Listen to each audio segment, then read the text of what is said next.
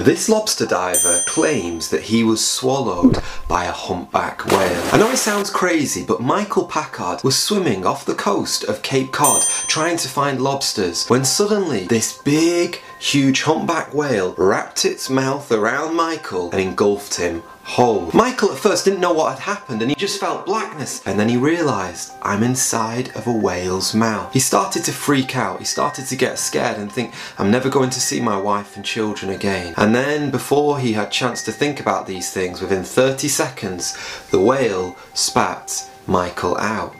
Now, many people have actually accused Michael Packard of telling a pack of lies. Why have they done this? Well, Michael suffered very minor injuries, and people say, How can you come out of a whale's mouth with just a few scratches? That all being said, there is actually one man who totally believes Michael's story. This man is called Rainer Schimpf, and Rainer Schimpf is a wildlife conservationist who spends much time in the ocean filming wildlife. And in 2019, Rainer had a similar encounter to Michael. Except for this time when he was swallowed by the whale, someone caught it on camera and he has photographic evidence to prove it. So if it is very possible for a human being to be swallowed whole by a whale, why is it that so many people say that the story of Jonah is a load of nonsense. For those of you who've never ever heard the name Jonah before, Jonah was a man in the Bible who was told to go and preach to the people of Nineveh. The people of Nineveh had been doing wicked things and God said, I am going to bring judgment upon this people.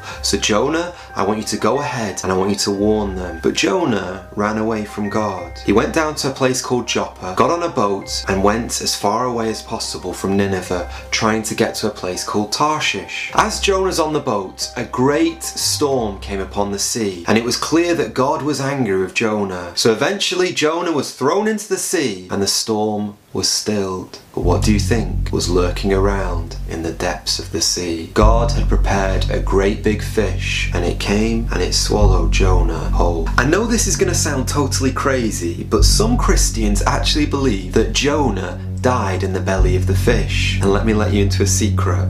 I'm actually one of those Christians. Why have I come to this conclusion? Well, it's so interesting. When you read Jonah chapter 2, you can hear Jonah sort of prophesying. As he prays, it's almost as if he's predicting his death. Now, I don't want to force my opinions on anybody, but I'm just going to read some verses from Jonah chapter 2, and I want you to do the work. You tell me, do you think Jonah really did die in the belly of the fish? Jonah chapter 2, verse 2 says this Out of the belly of Sheol I cried. And Sheol is another word for the grave, the abode of the dead. Verse 5 The waters closed in over me to take my life. Verse 6 I went down to the land whose bars closed upon me forever. Verse 7 When my life was fainting away. Now, perhaps you still disagree with me, and that's absolutely fine. You know me by now. I'm not the guy who likes to have debates and arguments with anyone. But can I just ask you this huge, big question? If Jesus Christ rose from the dead,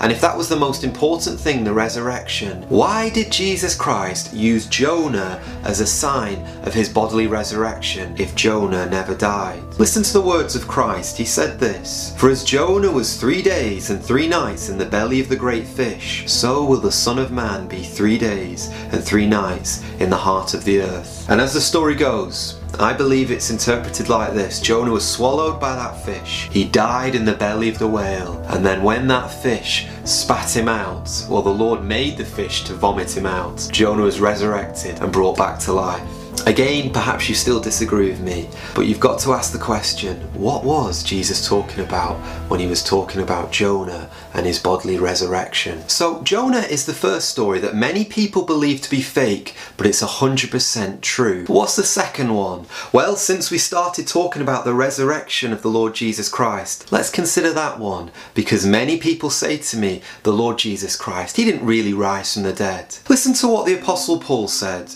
If Christ is not risen, then our preaching is empty and your faith is also empty. So, in other words, Paul is saying this if Jesus Christ didn't really raise himself back from the dead, well, then Christianity is a hoax, and every single one of us Christians has been wasting our lives worshipping a dead Saviour. But everyone now take a deep breath because the resurrection is actually one of the best attested facts in world history. And if you're a skeptic, if you're an atheist, if you're someone who does not believe in the Lord Jesus Christ, I'm going to give you three hard questions that I want to ask you if you doubt that the resurrection is really true. Number one, what year were you born in? Suppose you were born in 1997, 1997 years after who? After Jesus. You see, we measure our timeline because of Jesus Christ. AD stands for in the year of our Lord, BC stands for before Christ. When Jesus rose from the dead, he shook the world so much that he split time in two. And now, right now, everything we do, every event in world history is measured back to that one fact that Jesus rose from the dead. So, if Jesus Christ didn't really rise from the dead, why is it that your birthday is measured after a carpenter who lived 2,000 years ago in a place called Nazareth? Number two, Jesus Christ, after he rose from the dead, appeared to 500 eyewitnesses. And not only were they eyewitnesses, a good proportion of them were also martyred. You see, the Romans, the Jews, the, the religious leaders, they did not want this news to escape that Jesus Christ had rose from the dead. They did not want this Christianity to blow up. So they said to some of those men who said, We're going to preach Christ, we're going to preach Christ crucified and the resurrected Lord, there's nothing that's going to stop us. Those religious leaders, those Romans said, be quiet, or we will put you to death. And they said, No, we cannot be quiet. We must preach what we have seen. And so many of them died for what they saw. Simon the Zealot was allegedly sawn in two. Andrew was crucified, James was executed, Matthew was slain by a halberd. Some say that Bartholomew was beaten, then drowned. Thomas was stabbed with spears, James, son of Alphaeus, was stoned. And tradition tells us, you remember Peter in the Bible, well, Peter was told he was going to be crucified, and he said, No, I cannot, I am not worthy to die the same way that my Lord and Saviour died. And so they crucified him upside down. My dear friends, these men died horrific deaths because they could not keep silent. They could not stop preaching the Christ they saw crucified and the Christ they saw risen from the dead. And psychology actually teaches us this the human mind will refuse to die for something it knows to be a lie. So if the disciples and Jesus made up this hoax, if it was all a trick, if it was all an invention, why were these men willing to die for a story they had just made up? And the third and perhaps the biggest piece of evidence is the church. When Jesus rose from the dead, people started to gather to worship this God man who did the impossible, who shook the world by bringing himself back to life. And then churches grew and they exploded right across the whole world. And here we are in 2021, right now as I'm filming this video, there are millions of Christians right across the world. And if you are a Christian and you're watching this right now, tell me where you're watching this from in the world right now. I'd love to hear it in the comment box below. So my question to you, if you're a skeptic, if you don't believe in the Lord Jesus Christ, why have so many people been touched with this God man who says that he forgives sinners, who says that he rose from the dead? Why have so many lives been changed? Criminals have been reformed, addictions have been beaten, people have been cured from illnesses, from sicknesses. Jesus Christ is a wonderful Saviour, and all these people around the world have felt the love of God in their life. And I just want to say to you, if you're watching this video right now, and Jesus hasn't touched your life, I beg you, come to the gentle Saviour, come to the risen Lord, for he will change you and give you eternal life. And the third and final Bible story that sounds fake but is 100% true is the worldwide flood. When God created the human race, as they grew in number, so did their wickedness. And God looked out at his creation and he was grieved in his heart that men and women had turned from him and had rebelled and done all kinds of wicked things. The Bible puts it like this Then the Lord saw the wickedness of man was great in the earth, and that every intent of the thoughts of his heart was only evil continually. And so, because the Lord's heart was totally broken at this people that he'd made, at this people he'd loved, but they'd rebelled against him so much, God punished them by sending his judgment upon the whole earth and a worldwide flood. But before this happened, there was one man, one man, one righteous man called Noah who found grace in the eyes of the Lord. And God told Noah to build an ark and Noah obeyed. So Noah and his family, and the animals, each two from each kind, entered into the ark and were kept totally safe while this flood happened. But the rest of the creation, those men and women who had gone their own way, were totally destroyed. And when it was all over, God put a rainbow in the sky. And he said to Noah, This is my covenant between man and me.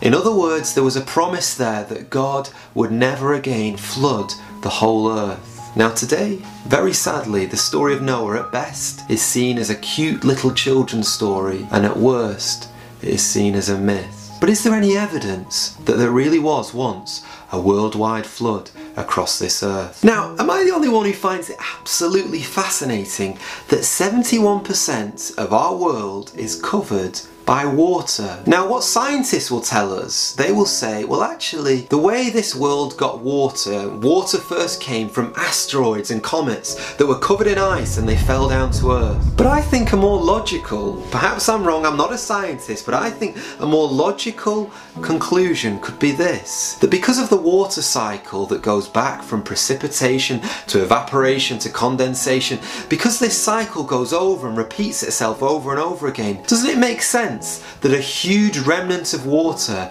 is left behind after this worldwide flood. But something else that blows my mind is there are actually billions and billions of dead things buried beneath layers and layers of sediment. There are even fish fossil fish that have been caught trying to eat another fossil fish. Perfectly preserved in time, but what else could cause this apart from a rapid burial caused by a global worldwide flood?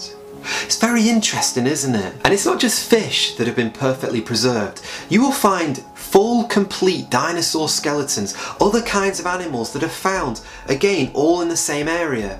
And common sense would say that really wouldn't happen normally, because suppose a dinosaur died, you would get all kinds of different scavengers taking bits of the dinosaur to different parts, and it would be all scattered across different areas. But instead, no, the bones are found together in one place. So what else is a logical conclusion for all of this but a sudden worldwide flood which buried all of these animals and preserved them perfectly beneath the ground. But my dear friend, above all, never forget this. The Ark is so much more than geology and science. No, the Ark represents Jesus Christ. Just like Noah and his family when they got in the Ark, they were protected from the judgments of God. So anyone who puts on the Lord Jesus Christ, anyone who is covered by the blood that he shed at the cross, that washes away all of our sins, is protected from the judgment that will one day come. And the judgment will not be water, my dear friends, but the judgment of God will be in fire. The Bible says this, and anyone not found written in the book of life was cast into the lake of fire. Now, you probably already knew this about me, but I'm not the smartest man in town.